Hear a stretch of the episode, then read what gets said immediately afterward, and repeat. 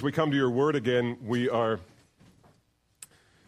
we come understanding that the truths that you lay before us this morning will only be words on a page unless you give us hearts that are willing and eager for the joy set before us to obey them and to let them be the ruling influence in our lives when our marriages have difficulties and they're not fun anymore and we struggle and at times want to quit.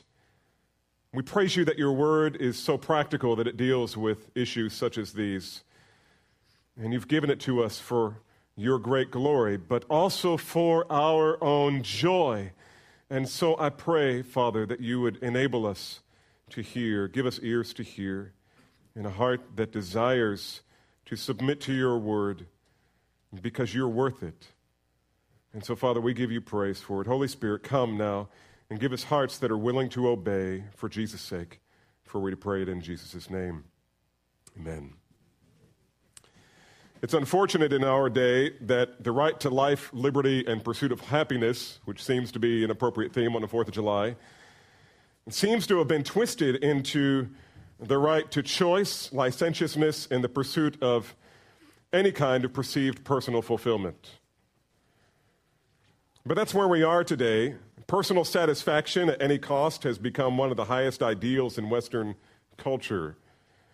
Society over the past couple of decades has been so effectively psychologized and Oprahified that self realization, self fulfillment, self actualization, getting my needs met, protecting my space, and our fragile sensitivities, we are perhaps as Americans, some of the most emotionally fragile people who have ever lived on the face of the planet because we have so embraced psychology as truth when it is, in fact, error. But these things have become the fundamental motive shaping who we are as a people, and self esteem seems to be the cure for every ill, when in fact it's not. As a result, some of life's most sacred institutions are being battered to rubble. And on the top of the list is marriage. And there's a lot more here I could say and had even planned on saying about the culture, but we don't need to get into that. You know what's happening, not only in the culture at large, but in the church. What a low view even believers have about marriage, if you believe the statistics, and I don't um, then you believe that 50%, uh, perhaps even more than 50% of believers' uh, marriages end in divorce.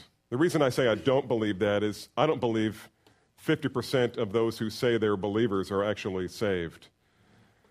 I think they're churchgoers who revere the Bible.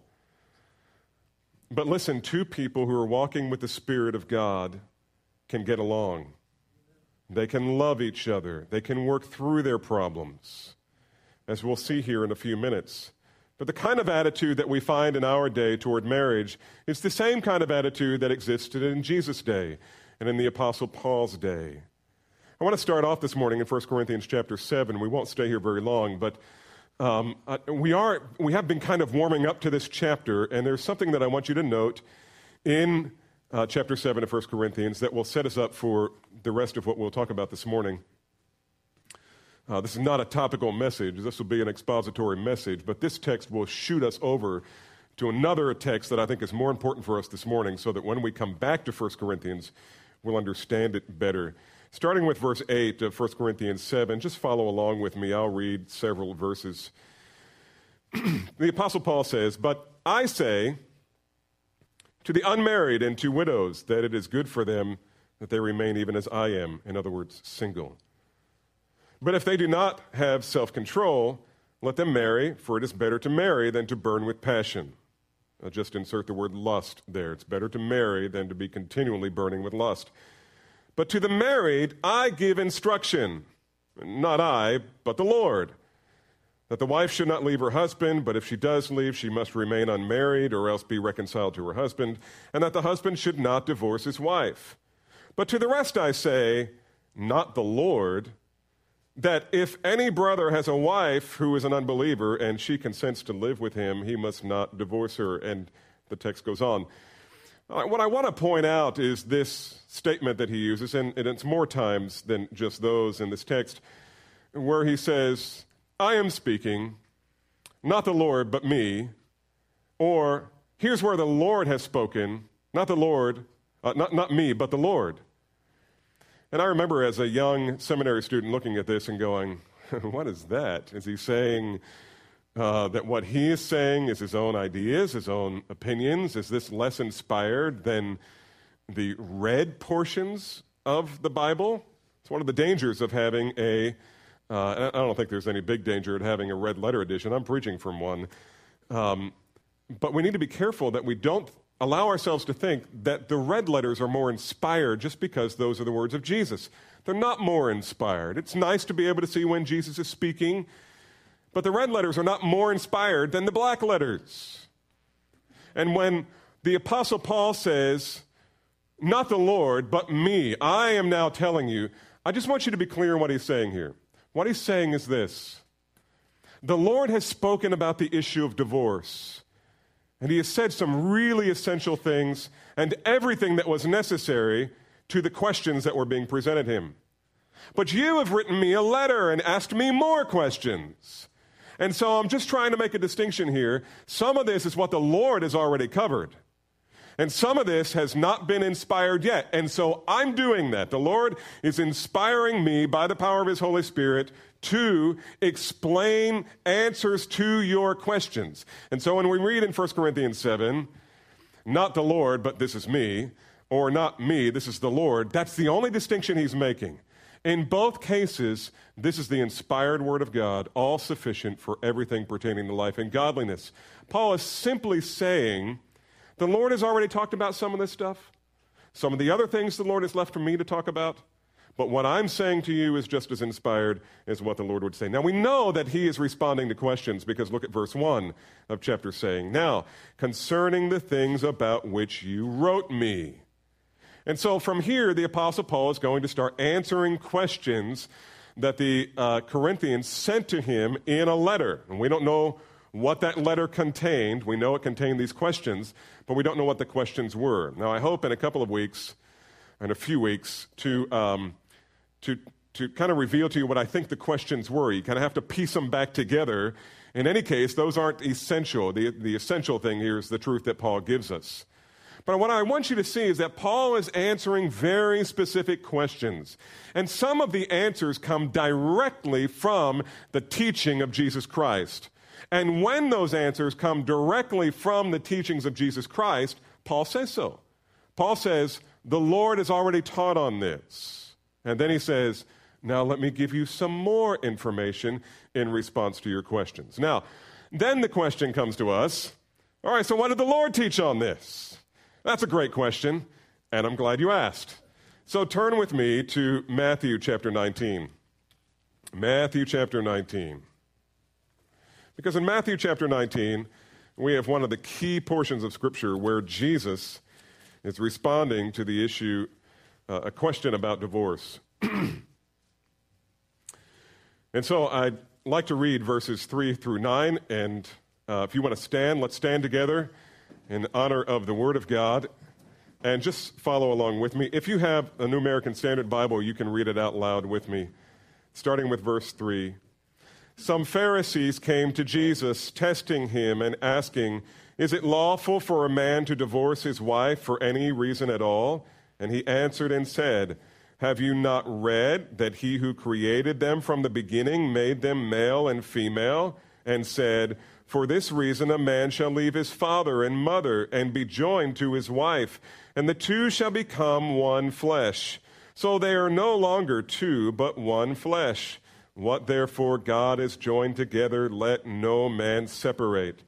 They said to him, Why then did Moses command to give her a certificate of divorce and send her away? And he said to them, Because of your hardness of heart, Moses permitted you to divorce your wives, but from the beginning it was not It's not been this way. And I say to you, whoever divorces his wife, except for immorality, and marries another woman, commits adultery. Thank you. You can be seated. May the Lord add his blessing to the reading of his word.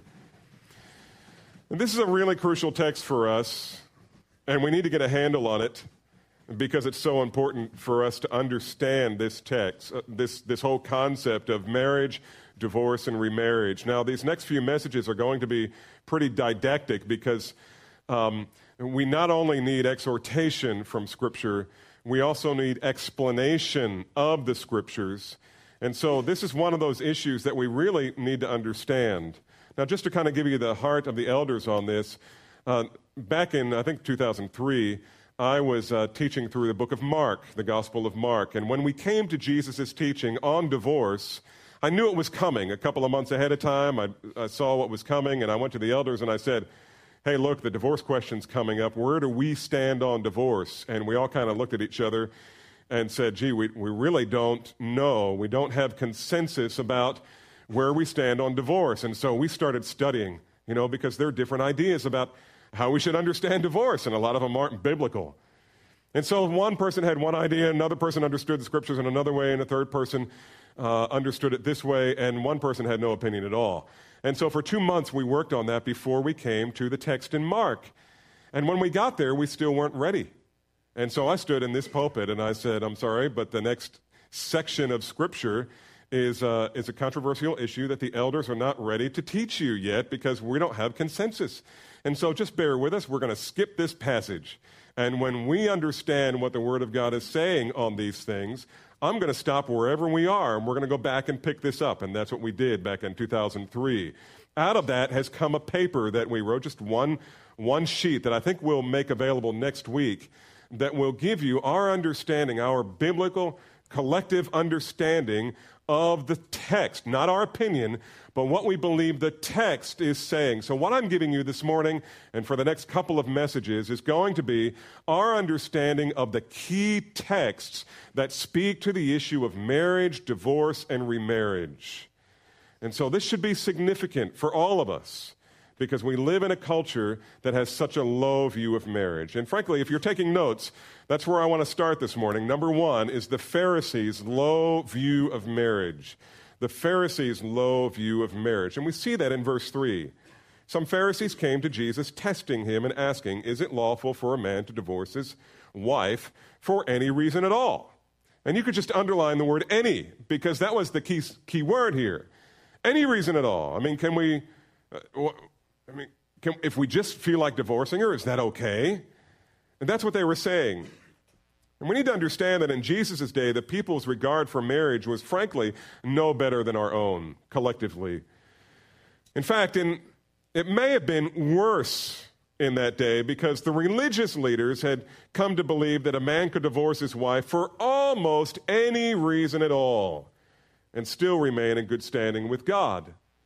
And sometimes we think the same thing. We have a fight with our wife the morning of worship and we don't make it right. We don't ask forgiveness. We just come and we sing the songs. All I have is Christ. Maybe participate in the Lord's table. And we're worshiping in an unworthy manner. And the Lord doesn't even hear us. And the Lord wasn't hearing the Pharisees either. He warned them back in the Old Testament many times Do I delight in sacrifices and burnt offerings? To obey is better than sacrifice.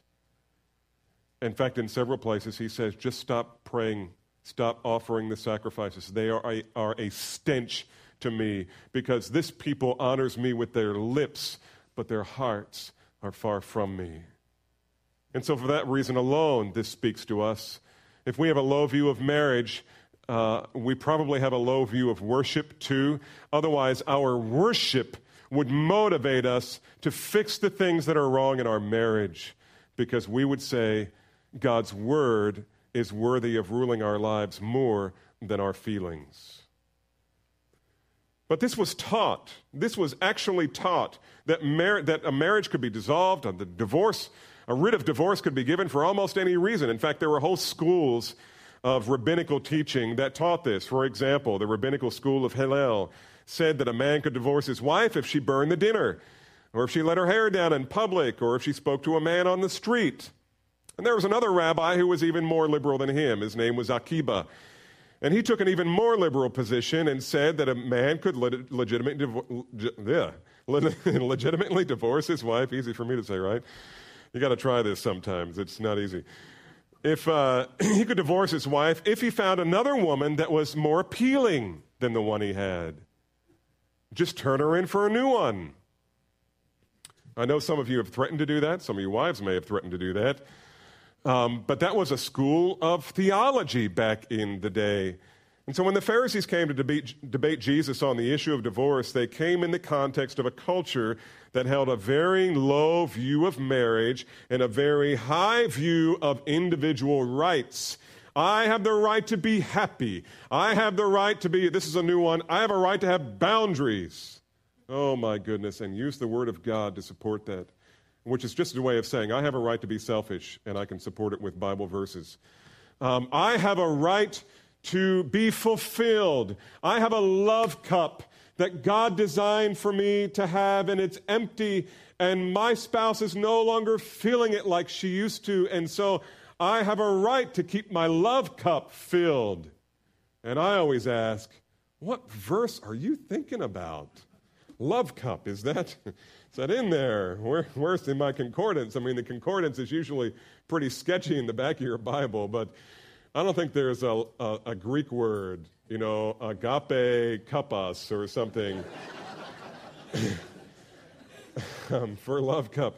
It's just not there. We have so many unbiblical ideas of what our needs are, and they're really just perceived rights and desires and because we're not happy, and so we want the Bible to condone our desire to bail. And it's not right.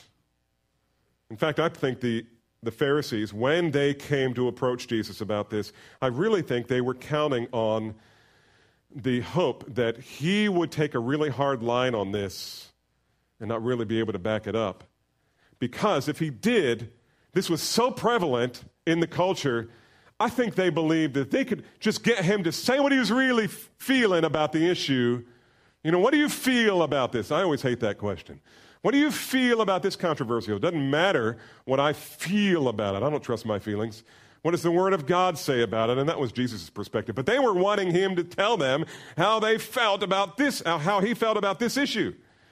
And they were thinking that if they could get him to take a really hard line on this, he would fall out of favor with the people and especially the other religious leaders, some of whom were beginning to follow him because they were under this opinion as well that they could um, divorce their wives for anything. I really think that the men who came to approach Jesus on this were men who would exercise this so called right and had probably had multiple divorces behind their belt and were just looking for Jesus to step out of sync with that, so they would have reason to arrest him, or at least to dishonor him in front of the people and move toward discrediting him.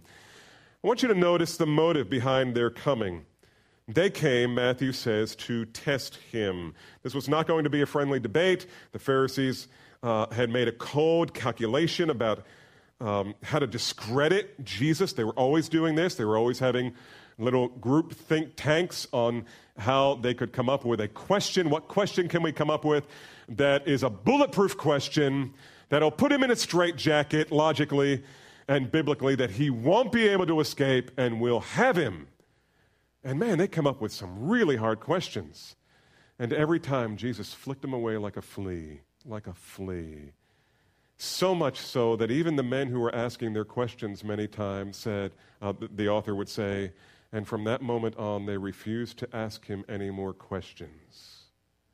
Jesus was brilliant. He was brilliant.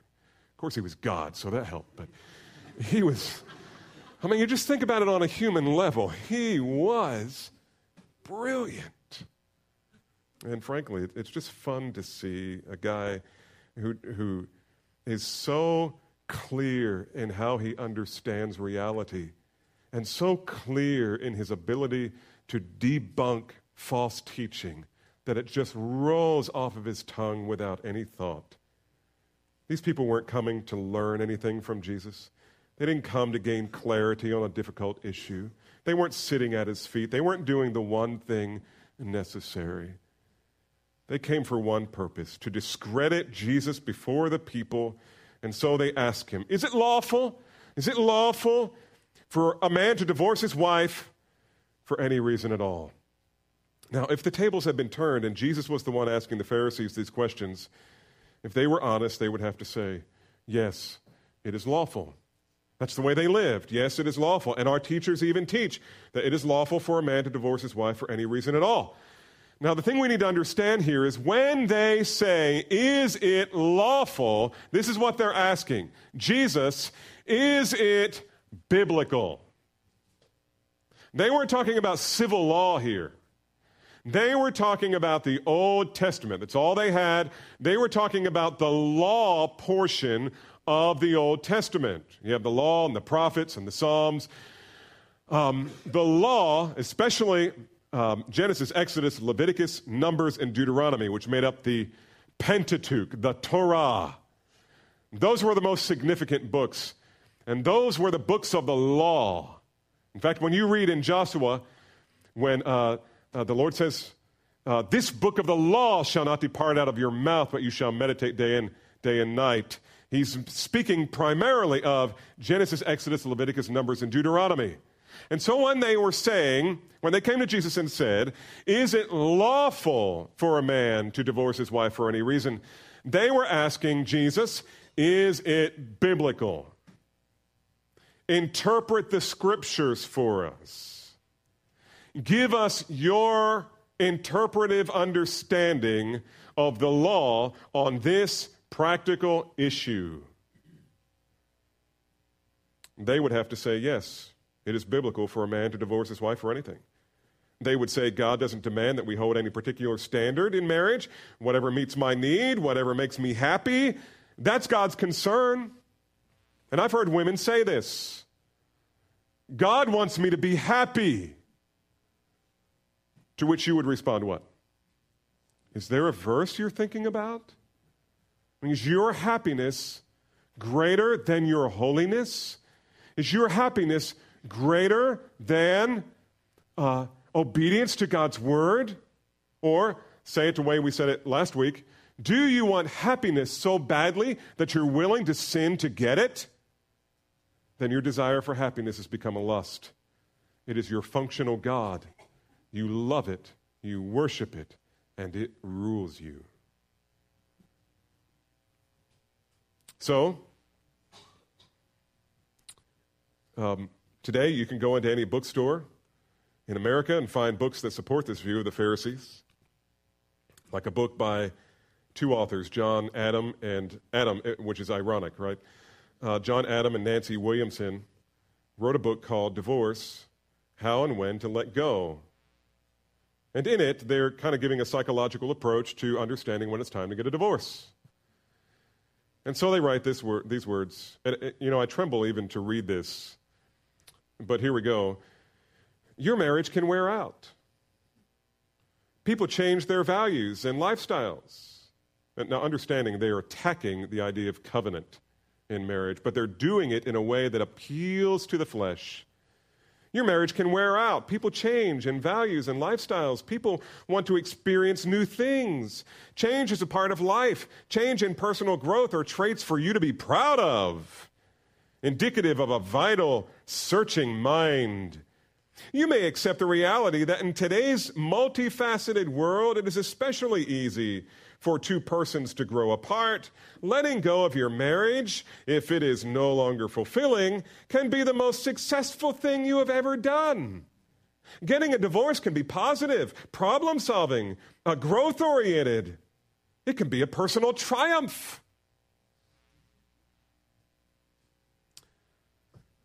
Uh, you know, you just hear the hiss behind this, right? Has God really said and you shall not surely die. It's the same thing. It's an attack on God's word. God didn't really say that. God's a liar. Nothing's new. What happened in the garden happens today. And so the Pharisees, like many in our day, believed that God allowed people to divorce for almost any reason at all. They had a very low view of marriage, but not Jesus. If you're taking notes, point two, here we go. Jesus' holy regard for marriage.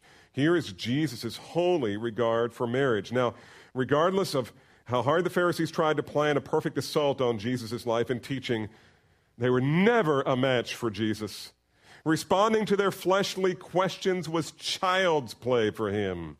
So notice how he responds, verses 4 through 6. And he answered and said, Have you not read that he who created them from the beginning made them male and female, and said, For this reason a man shall leave his father and mother and be joined to his wife, and the two shall become one flesh. So they are no longer two, but one flesh. Whatever God has joined together, let no man separate. Now, that's an amazing statement. And I'll tell you why. Here's the Pharisees in Jesus' day speaking to Jesus, and they're saying, Jesus, is it biblical for a man to divorce his wife for any reason? Now, what they're going to do, and Jesus knows this, being God and all, he knows that they're going to appeal to Moses. And so, you know what Jesus does? He appeals to Genesis they're going to appeal to Deuteronomy. And he's going to say, You haven't read back far enough. In fact, there's a, there's a tone of sarcasm here. And we've talked about this before, but let me bring it to your attention again. Who were the Pharisees? The Pharisees and the scribes, they were the rulers of uh, Israel in the sense that they were the religious elite who spent all their time both studying the Word of God and pe- policing the nation about violations against the Word of God. And they had all their own um, traditional teaching, the tradition of the elders that were written in addition to the law of God, so that, you know, it was kind of the idea if this is where the law is, we don't want to break the law, so we're going to write a law that's previous to God's law to keep us from ever getting close enough to break God's law. But in doing so, they made God's law, which is unattainable, and they made it something that man can attain. And then breaking those laws was no big deal. And they felt like keeping those laws and not breaking them too bad was a way to become righteous in the eyes of God. And so they were masters of the law. That's why they're asking is it lawful? Is it biblical? And I say this is kind of a holy sarcasm because Jesus then says, Have you not read? You theologians, you scholars of the Bible, have you read the Bible? Have you read the Bible? I mean, let's not, not even all of it. I mean, okay, forget Leviticus. You always skip it in your quiet times anyway. Let's. Let me just ask you have you, have you, read, you read Genesis? I mean, not even all of Genesis. I know there's, there's like 50 chapters and all. Did you read the first chapter or two? Because there is where God lays out the standard. You want to know what my hermeneutic is? Jesus is saying. You don't interpret Moses by Moses. You in, by, by uh, that little section in Deuteronomy. You have to interpret that little section in Deuteronomy by the initial statements that God made through Moses in Genesis. You have to start from the beginning. You're jumping right into the middle of the story, and you're trying to come up with an interpretation. That's not how to do it. That's a bad hermeneutic. You got to start with chapter one. Don't jump into the middle of the book. And so that's what he does. Have you not read? This is holy sarcasm. I don't know about you, but I struggle with sarcasm. Uh, sometimes I can be a pretty sarcastic guy. And I'm working on that. I'm trying not to be as sarcastic. And you know, when I see, you know, passages like this don't help me.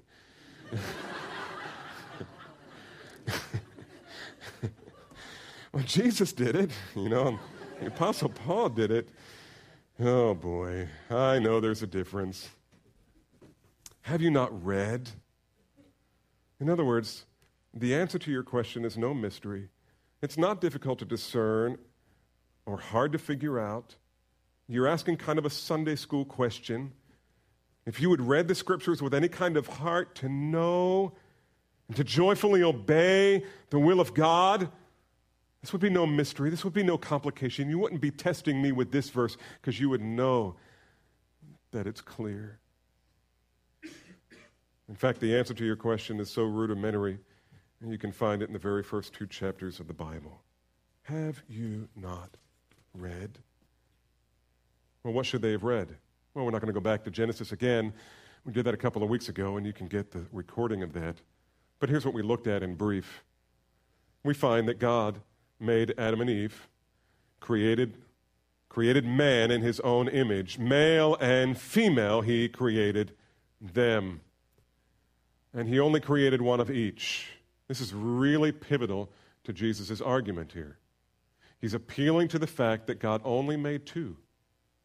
In fact, he made the second one out of the first one so that there would be no, uh, there would be no lack of clarity on the issue that God intended for there to be only male and female. And he didn't give them any other choices, he didn't give them options. He didn't give them other females or other males. He didn't make a whole, you know, clan of males and females. He made two one for the other, the other for the one. And by implication, on its face, the assumption is listen, Adam and Eve, if you two quarrel, you fight, you have any problems, guess what? You're going to have to work that out because there isn't anybody else. That's what Jesus is appealing to. You say, really? But just think about this. After that whole deal with the apple, and then God comes and says, Adam, what have you done? And Adam says, The woman! How do you think Eve's feeling now? I mean, wait until the Lord steps away, buddy. You're in serious trouble now. I mean, we haven't had any conflict in this marriage yet, but oh, buddy, you know, wait until the drive home. This is going to be bad. What do you do? You throw up your hands and say, I want a divorce. Sorry, there isn't anybody else. He's the only guy in the whole world. Really? And that seems so simple, even funny. But that is foundational to understanding Jesus' God the Father's view of marriage and what the Holy Spirit was teaching us through these things. God created them male and female, one woman for one man. And for this reason, a man shall be joined to his wife. The word join meaning strong bond. It was a glue. It was like a glue. It was a strong bond that held them together. It was a covenant. And the two shall become one flesh. They're bound together in this strong bond so that the two become one. There's no re- reason to look for any other options. We are one. And not only that, but it was a very, the very work of God. It was a work of God. God did this. God did this. This was God's design from the very beginning. And so the author says this is, again, Moses in Genesis. What God has joined together, let no man divorce. What God has joined together. You hear what he's saying to these Pharisees? You think you're making the choices here. The wife of your youth is the woman that God gave you. And the fact that you have this view that you can take off a wife and put on a new one anytime you feel like changing your t shirt is a sin against God. So, in Jesus' mind, divorce was not a legitimate option for married couples. In the beginning, God intended for marriage to be one man, one woman, held together by a strong bond, permanently bound together in one flesh as a consequence of a precious and magnificent work of God. That's the way we should view marriage. That's a high view of marriage. Divorce was nowhere in God's mind, it, it never entered his mind in terms of legitimacy. In fact, if they had read the Old Testament as they thought they had, not with eyes to be humbled and ears to understand so as to obey, But if they had that kind of attitude when they read the scriptures, then surely they would have made it to the end and read the book of Malachi. And this is what they would have found. You ask, why has God abandoned us? Here's Malachi's answer. This is what Israel was asking. Why has God abandoned us? Here's the answer Malachi chapter 2, verses 14 through 16. Because the Lord has been a witness between you and the wife of your youth, against whom you have dealt treacherously, though she is your companion and your wife by covenant. Now, listen to this next verse, next phrase. But not one has done so who has a remnant of the Spirit. What's he saying? This is an indication you have no relationship to the Holy Spirit, which is just another way of saying, You're not mine. Take heed then to your spirit, and let no one deal treacherously against the wife of your youth. For, here's the term, I hate divorce, says the Lord, the God of Israel. Now, let me give you an assignment that I gave to the first service. I haven't studied it yet but I plan to this week. So email me what you find. How many times in the Bible does God say, I hate? I hate. Now, we teach our children don't say hate. Don't say hate. Don't say hate. Now, all the children are going to go home and say, but God. God hates everything that's unholy. But it's very seldom that we read in the Bible God saying, I hate. But here's one example I hate divorce, especially among my people. And I think I understand why. And to understand it, you have to go back to Genesis. God created us in his image for what purpose? So that we would live in such a way that shows the world what God is like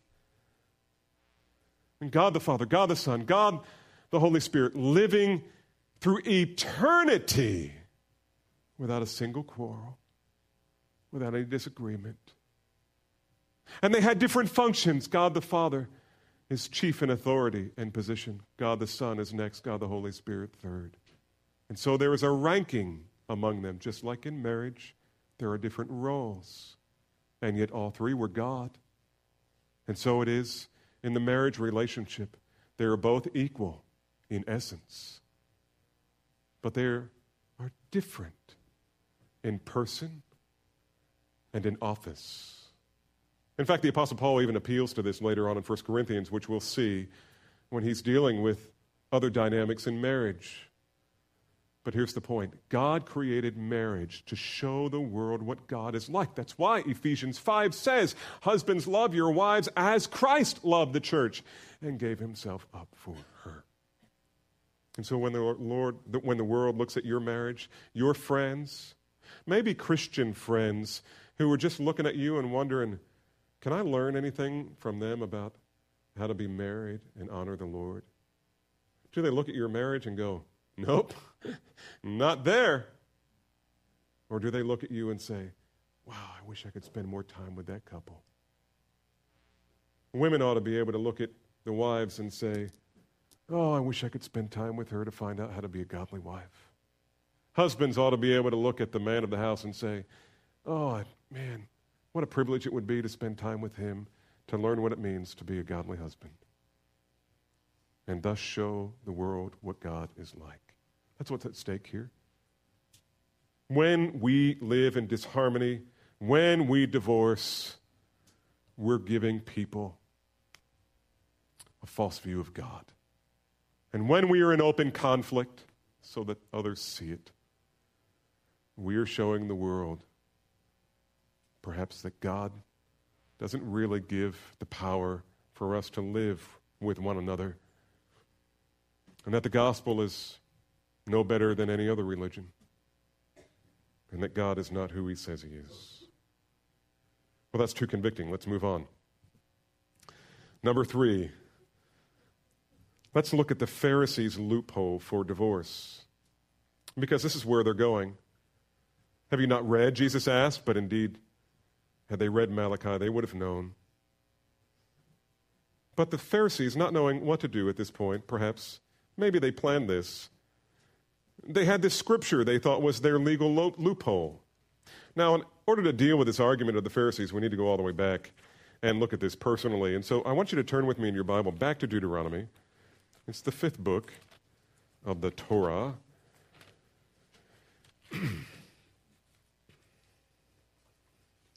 Genesis, Exodus, Leviticus, Numbers, Deuteronomy, and we're going to look at verse um, chapter 24. Chapter 24, and the heading on that chapter, perhaps in your Bible, says something like the law of divorce. Law of divorce. And I just want to read the first four verses here because this is the pertinent text. When a man takes a wife and marries her, now you're going to have to follow this closely, and I'll kind of throw a word in uh, here and there just as an explanation, just to give clarity. When a man takes a wife and marries her, okay, this is the first marriage, and it happens that she finds no favor in his eyes because he has found some indecency in her, and he writes her a certificate of divorce and puts it in her hand and sends her out from his house. And she leaves his house and goes and becomes another man's wife, second marriage.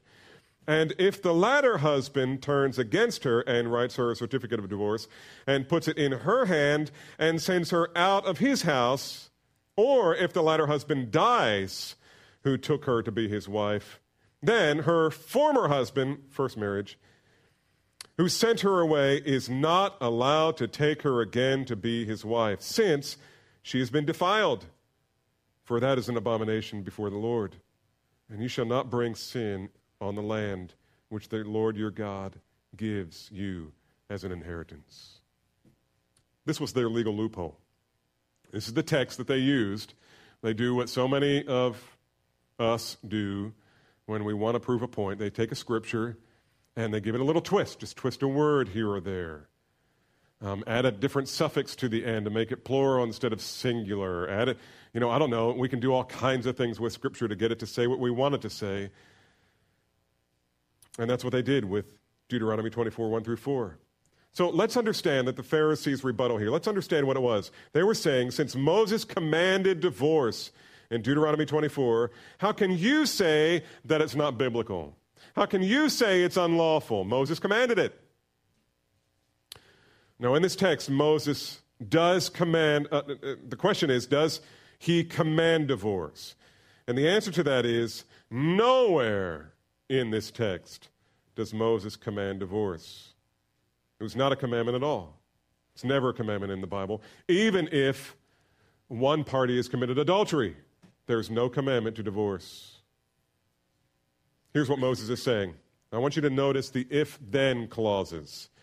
Uh, there's really there's three ifs and a then. So he's building a legal argument. If this is true and this is true and this is true, then this is what you do. Or in this case, this is what you don't do. So here it is.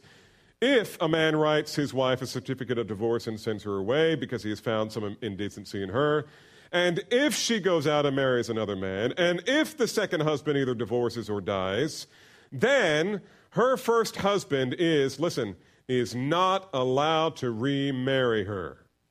That's the point of the text.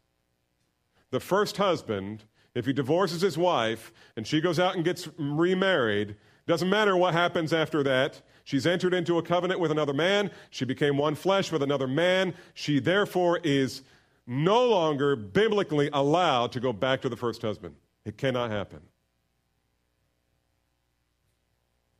Now, if you're reading in the King James, it's a little bit misleading.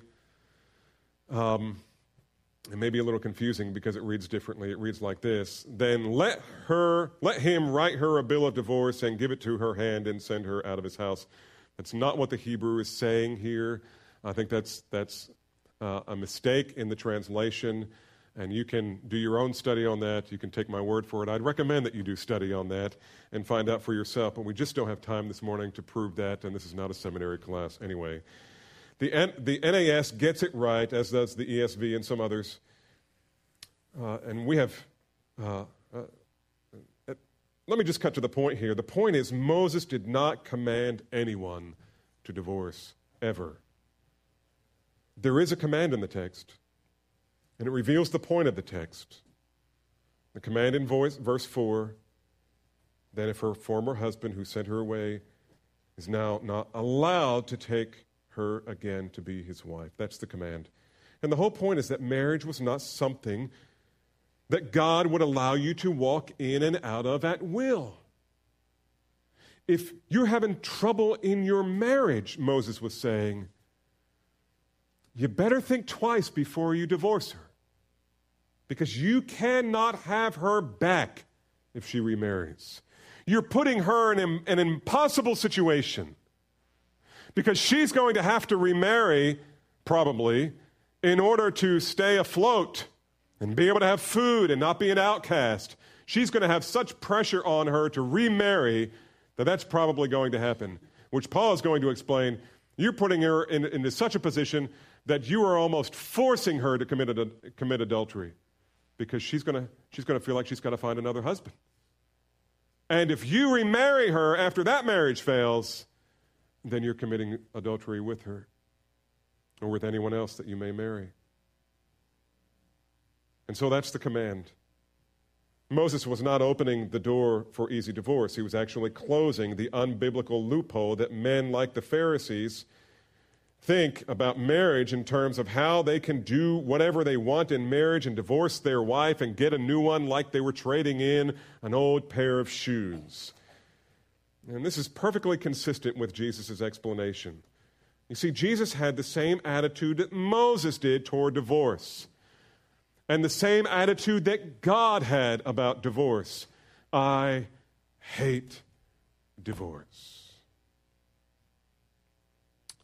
Next, I want us to see verses 8 and 9 Jesus' loathing of divorce. God says, I hate divorce. The Father says, I hate divorce. Here's what the Son says. The very essence of Jesus' attitude toward divorce. Jesus says, You've got it wrong. Moses did not command you to divorce, he only permitted it. Look at verses 8 and 9. It'd be helpful if I turned my Bible to that passage. There we go.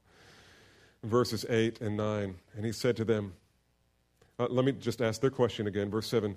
They said to him, Why then did Moses command to give her a certificate of divorce and send her away? And his answer is, Because of your hardness of heart. Moses perm- permitted, notice the difference in word, not commanded. Moses permitted you to divorce your wives, but from the beginning it was not it has not been this way. And I say to you, whoever divorces his wife except for immorality and marries another woman commits adultery.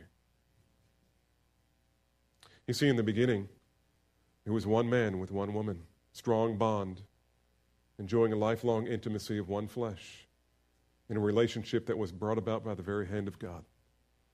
That's what God intended for it to be. In God's original plan for marriage, there was no such thing as divorce. It wasn't an option. And someone might say, well, wasn't there any way to be loosed from a marriage union biblically? And the answer to that question is yes, there are actually two ways. Now, we're only talking about the Old, Testament. Some of you are saying, but, but, but, but, but, Paul. Okay, we'll get to Paul.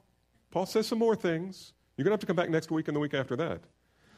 Um, we're just dealing with Jesus here, Old Testament.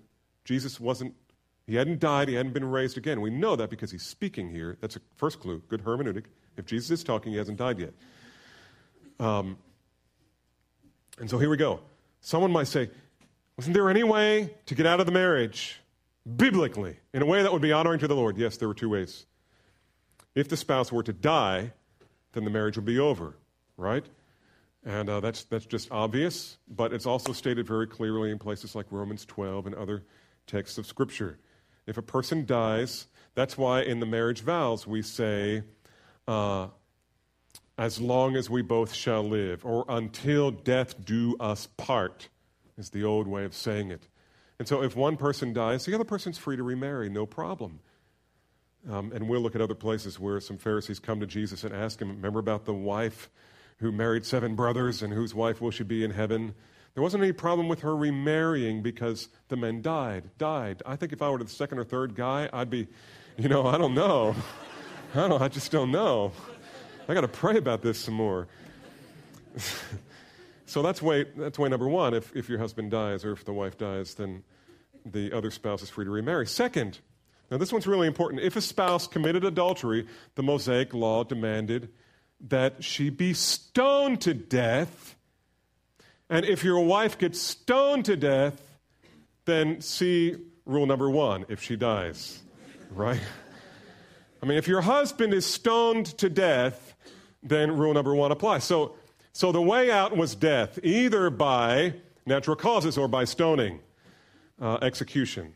So the only way to be loose from a marriage covenant under the Old Testament law was death, and either by either one of those causes. However, somewhere along the way, um, and, and we don't have a clear statement in, in the scriptures on this, although it seems here that Jesus accepted it, that somewhere along the way, um, it became acceptable in the eyes of God, here in the eyes of Jesus, that it would be pleasing to the Lord if instead of killing the one who has committed adultery, that you write her a certificate of divorce so that the guilty party would not have to die and so that the innocent party would not be faced with having to put the girl or the man that she loves to death. say, can you demonstrate that from Scripture? The only place I can go is Mary and Joseph. And maybe you know some other texts that would be enlightening, but think about Mary and Joseph. Mary turns up pregnant. Joseph, Joseph is, is saying, Oh no. What has she done? I mean, does she not know? Did she not think? I mean, she's going to be put to death. And it would have been righteous, it would have been the right thing.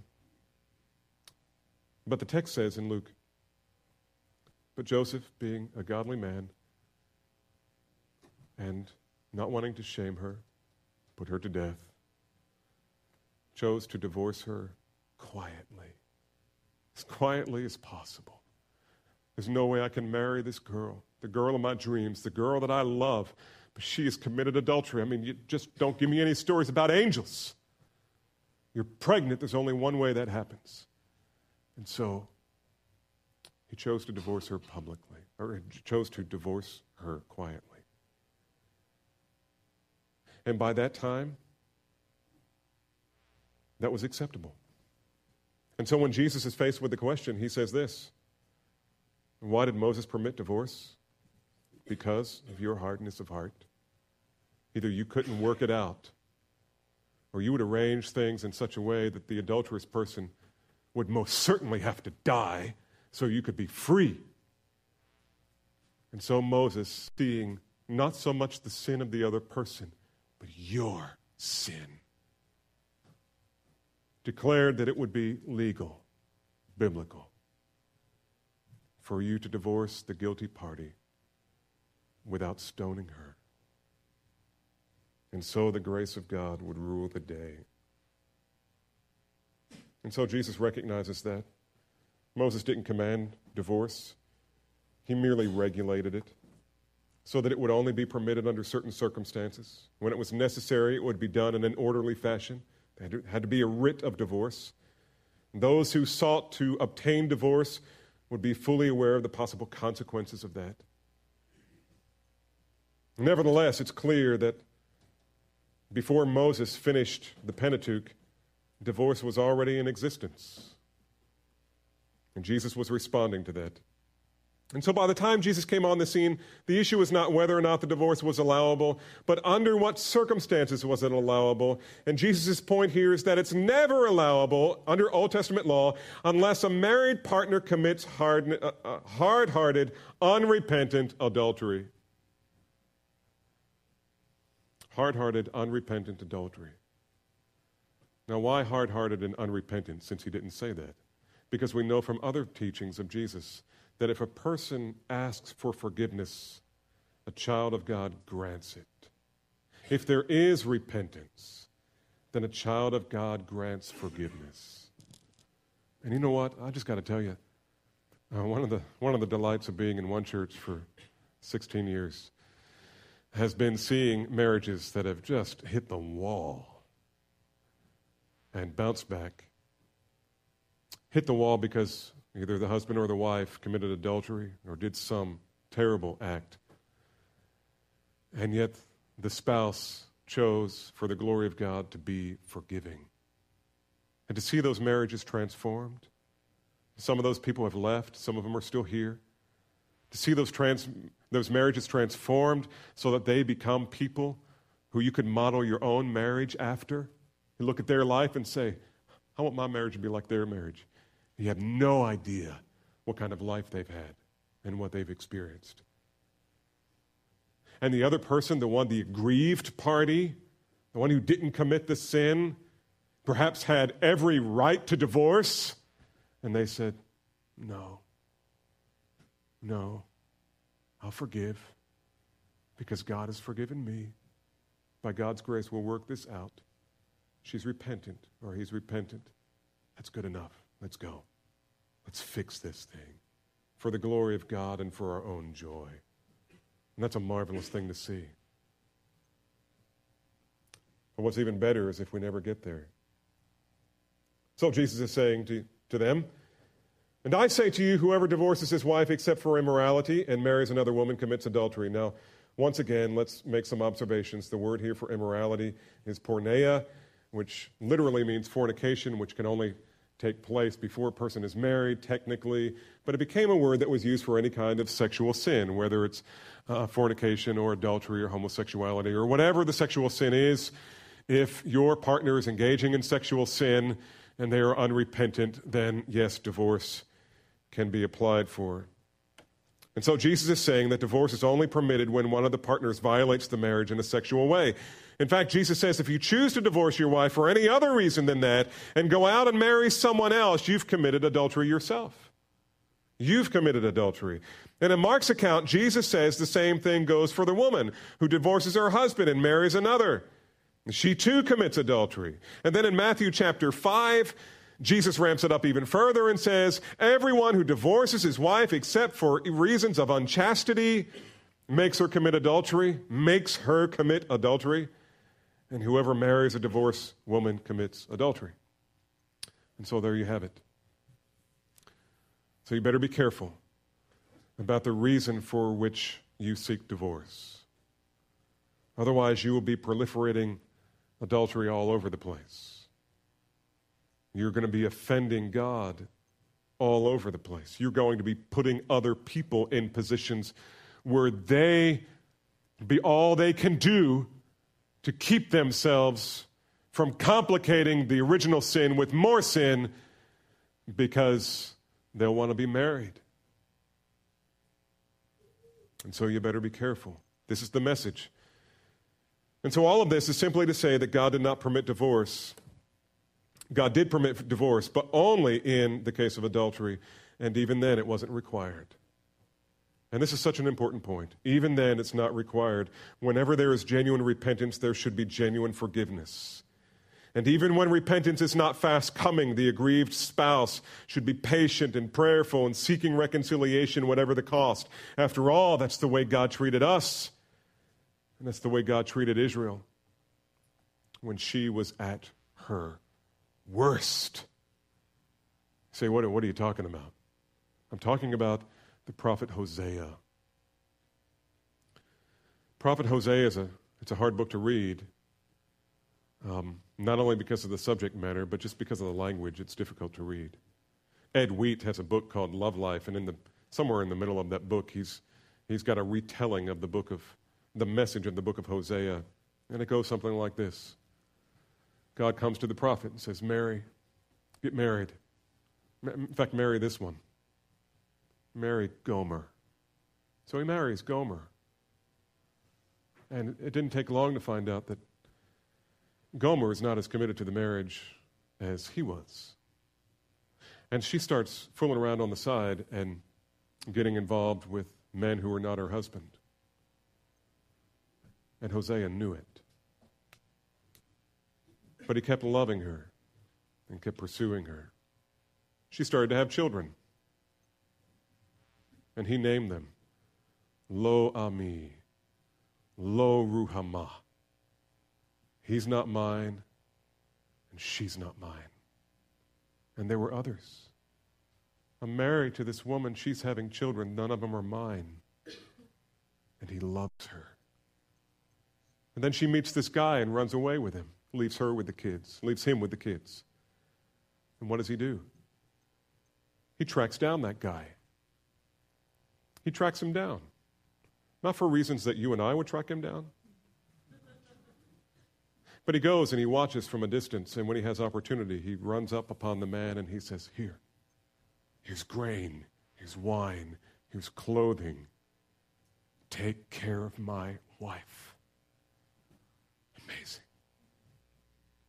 And she's such a wretch that when she discovers all of this stuff, this windfall that has come upon herself and this new lover, suddenly she thinks, Oh, the gods have blessed me.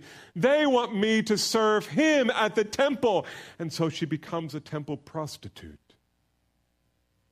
And the temple uses her in ways that are unimaginable. And when they're done with her, there's nothing left to do but sell her off as a common slave. And guess who shows up at the auction? Hosea. And nobody's bidding on this girl. And he opens his wallet and lays out the cash and says, That's my wife. And I love her. And I will never break my covenant with her. And he buys her, he purchases her, he ransoms her. Sound like gospel language? He ransoms her for himself and takes her home and bathes her and feeds her and dresses her in the clothing of a honored wife and says to her, now you will be mine. You will be my wife, and I will be your husband forever. Beloved, that's the picture of marriage. You want to show the world what God is like? Love your wife like that. Want to show the world what God is like? Love your husband with that kind of love. You say, well, he makes me mad. No, he doesn't. Whatever it is he did is only the occasion of your anger, it's not the cause. If you're angry, that anger is coming from you. It's certainly not coming from the Holy Spirit. You say, well, it's righteous anger. I doubt it. Is it for the glory of God? For the good of the other person? Is it accompanied by the fruit of the Spirit? It's not holy anger. You're disappointed. You want what you want and you're responding in a sinful manner, just own it, confess it, repent of it. Love your spouse biblically.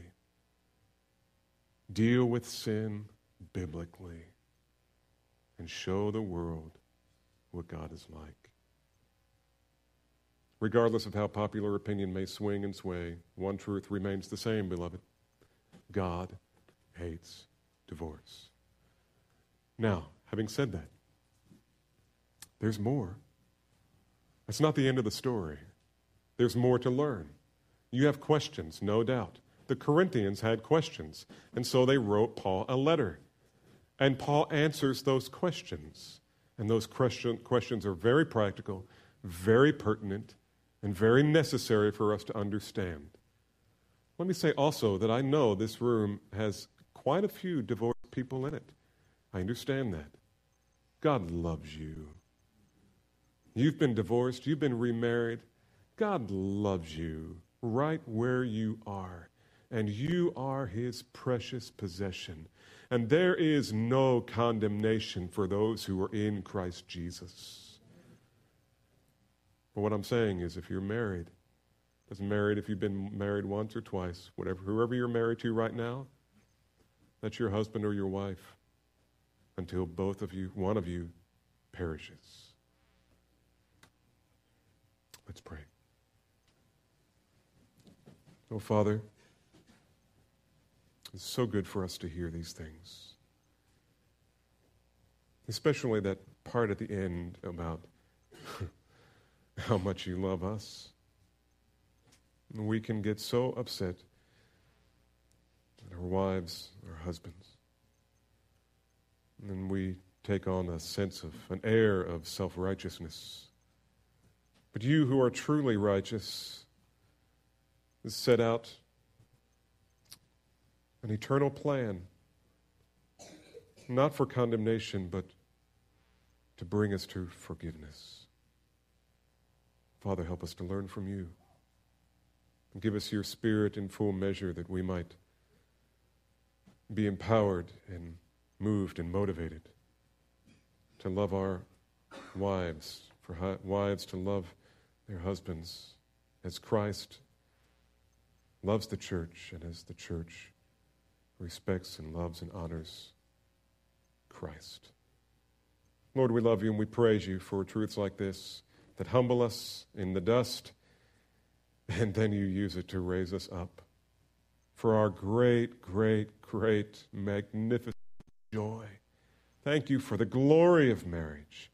Thank you for the glory of marriage that started with young love and has blossomed these 40 or 50 years without any unfaithfulness. God, praise you for the couples in our church who have done that by your grace.